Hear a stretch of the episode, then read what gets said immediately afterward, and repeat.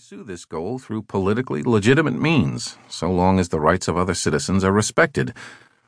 But positive liberals believe whites should escape the confines of their ethnicity and embrace a cosmopolitan conception of the self. Morally, they should prefer diversity over homogeneity and novelty over cultural continuity. Positive liberal cosmopolitanism has deep roots in American political thought. The first consistent advocate of this position was the progressive philosopher and old stock New Englander John Dewey. Around 1910, Dewey argued that the role of Anglo Protestant Americans, then the dominant U.S. ethnic group, was to lead the country's other ethnic groups toward cosmopolitan interchange and subsequently to universalize themselves out of existence. Around the same time, Randolph Bourne, an Anglo American Greenwich Village bohemian, began advancing a more radical version of Dewey's universalism. Rebelling against his own group, Bourne argued that American WASPs should embrace a double standard, rejecting their own puritanical culture in favor of cosmopolitanism while encouraging minorities such as Jews to retain their ethnic affiliations. Both of these strands, Dewey's melting pot and Bourne's multiculturalism, shaped the form that positive liberal cosmopolitanism would take in the West. The social upheavals of the 1960s added a new moral imperative, anti racism, to this mix. Although early 20th century U.S. progressives had opposed racism, their cosmopolitan millenarianism concerned European immigration, which they saw as unrelated to the domestic struggle for black rights.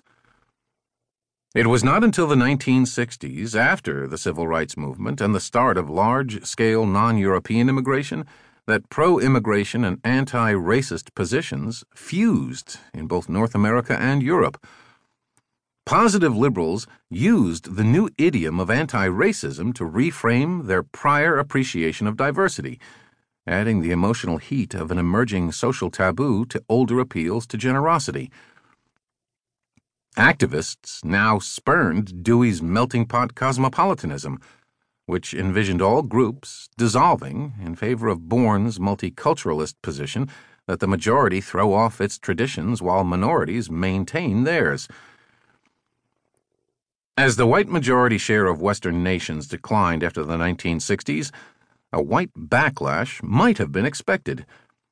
Yet, just as immigration diversified their countries, more and more Westerners were exposed to cosmopolitan perspectives via newly expanded university systems and television media. These two developments offset one another to produce a polarized response. White communitarians viewed rising diversity negatively, while cosmopolitan multiculturalists elevated it to the status of a moral imperative. Today's culture war is a product of this split.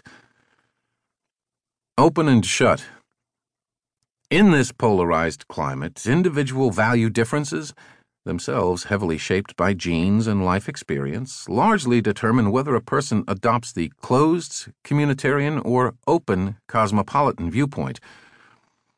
According to the political scientist Karen Stenner, two sets of value orientations authoritarianism and conservatism, are particularly important. Authoritarians prefer order over dissent and diversity. Conservatives favor the status quo over change. The two are not the same. A conservative who grows up in a multi ethnic society that becomes more homogenous, such as interwar Istanbul, will wax nostalgic about the loss of diversity, while an authoritarian will celebrate it but when a homogenous society becomes diverse, as is true in today's West, authoritarians and conservatives are on the same page. Authoritarianism and conservatism are more predictive of right wing populism than are social categories such as age, income, class, gender, or even education. In the British election study, BES, for example, support for the death penalty a proxy for authoritarianism, predicts 11.5% of the variation in a person's likelihood of having voted to leave the European Union, whereas income, age, gender, religion, and education combined account for only 4.9%. Some groups, such as the elderly, the non college educated, the working class,